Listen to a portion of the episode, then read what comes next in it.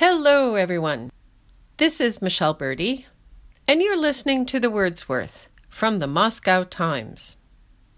Although I have spent most of my professional life plumbing the differences between the Russian language and English, and through and along with language, between people who grew up in Russia or Russian families and people who grew up elsewhere, there is nothing that drives me crazier than when someone begins a sentence like this Русские or Американцы, Англичане, Французы, Тайцы, Russians or Americans, English people, French people, Thais are, and then pops up an adjective.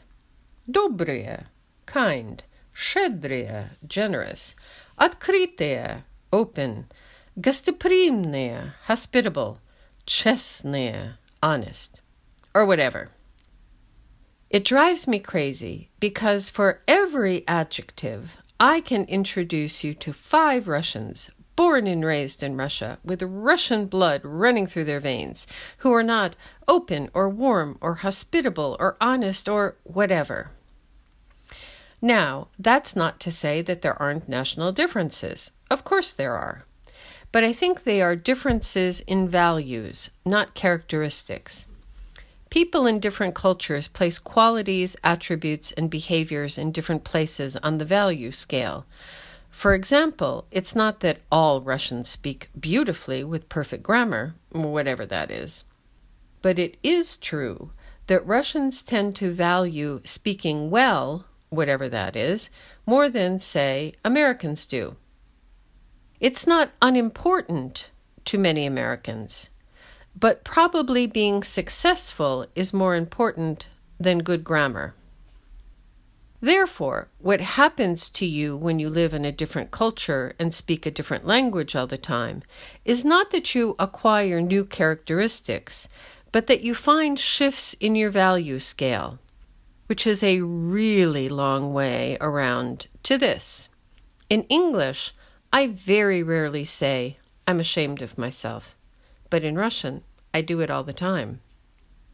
I'm still trying to figure out if I actually experience shame more or if I just express it more, or if I just use that term to express something else.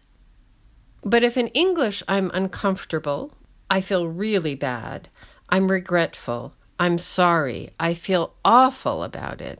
In Russian, мне стыдно. I'm ashamed.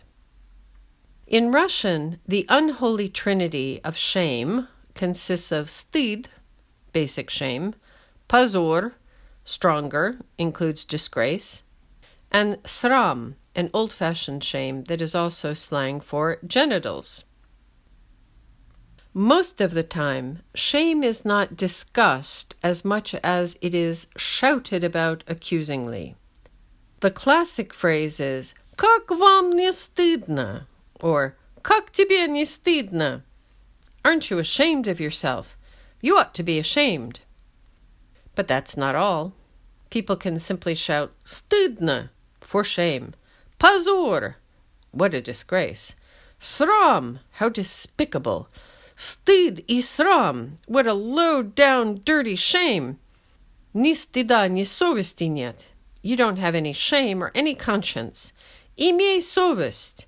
Don't you have a conscience? Actually, in Russian, it just means get a conscience. The verbs from these nouns are interesting, which is code for not entirely what you expect and easy to mess up. Стыдить is the verb for shaming someone. В школьном диктанте я написала «пожалуйста», и учительница стыдила меня перед классом. In a school dictation, I spelled the word please wrong, and the teacher disgraced me in front of the whole class. Стыдиться is the verb for being ashamed. This can also be shouted. Of course it can. Стыдись! You should be ashamed of yourself. But not only people can feel shame, certain emotions can be ashamed too. Вы исповедуете такую точку зрения, что любовь ничего не стыдится, все дозволяет, все прощает и так далее? Do you preach that love knows no shame, love permits everything, forgives everything, and so on? With pazur, you use the reflexive verb pair, pazoritsa, apazoritsa, when you've done something disgraceful, embarrassing, or humiliating, like this poor guy. В кино вся твоя бездарность на лицо. Когда тебе, наконец, надоест позориться на всю страну? Your complete lack of talent is obvious in your film work. When are you finally going to get sick of humiliating yourself in front of the whole country? Pazorid, however, doesn't follow the stid, stidit, stiditsa, shame, to make someone ashamed, to be ashamed pattern. Of course not. That would be too easy. Instead, pazurit means to bring shame upon someone or something. For example, не позор свою семью. Don't dishonor your family.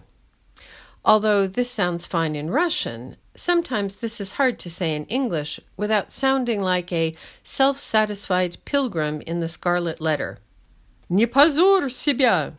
In the 17th century, this might have been do not bring shame upon yourself. But today, maybe it's don't demean yourself. Sramit is also curious. It means both to bring shame upon someone or something, and it means to make someone feel ashamed. Shish. An example of the first meaning is this. Срамит офицерский мундир, наш командир не позволял никому. Our commander wouldn't let anyone dishonor the officer's uniform. An example of the latter is this.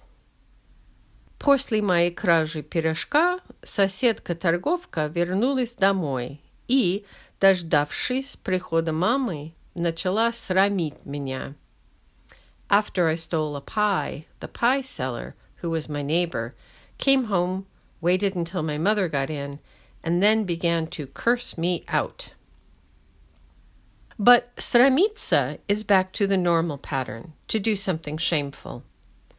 Я не подам, бх, я не подам заявку на конкурс. Не хочу срамиться. I'm not going to apply for the competition. I don't want to disgrace myself. Now, if you don't like any of the above, you can confess your deep shame and embarrassment with a variety of colorful expressions. Several involve the eyes. Когда комиссия пришла разобраться, все врачи сидели тихо и прятали глаза. When the commission came to investigate, all the doctors sat silently and couldn't look them in the face, literally, hid their eyes. Мне было так стыдно, не знала, куда глаза девать. I was so ashamed I didn't know what to do with myself, literally, what to do with my eyes. Another expression involves a telltale blush. Слышал, как мой ребенок орал на всех, и сразу кровь бросилась мне в лицо. Как же он мог так себя вести? I heard my child screaming at everyone and turned bright red with shame. How could he behave like that? Or you might just want to die from the shame of it all. Он зашел в спальную в тот момент, когда я читала его дневник. Я была готова сквозь землю провалиться. He came into the bedroom just as I was reading his diary. I wanted the earth to swallow me up. Я сказала бабушке что-то очень грубое. Она была шокирована, а мои родители сгорали от стыда. I said something very rude to my grandmother. She was shocked, and my parents just about died from shame. The thing is, even if you feel ashamed or humiliated for what you did, sometimes it will be even worse if you don't admit it. At the dacha, when you borrowed your neighbor's vase without asking, stidna kak, what a disgrace, and then broke it, you have to fess up and buy her a new one. There's a saying for that one Of course there is. Стыдно сказать, а грех утаить. It's embarrassing to say, but a sin to hide. That's pretty good advice. And with that, I'm going to go and examine my conscience.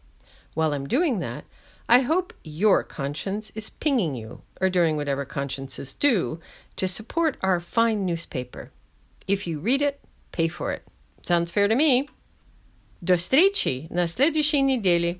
Пока!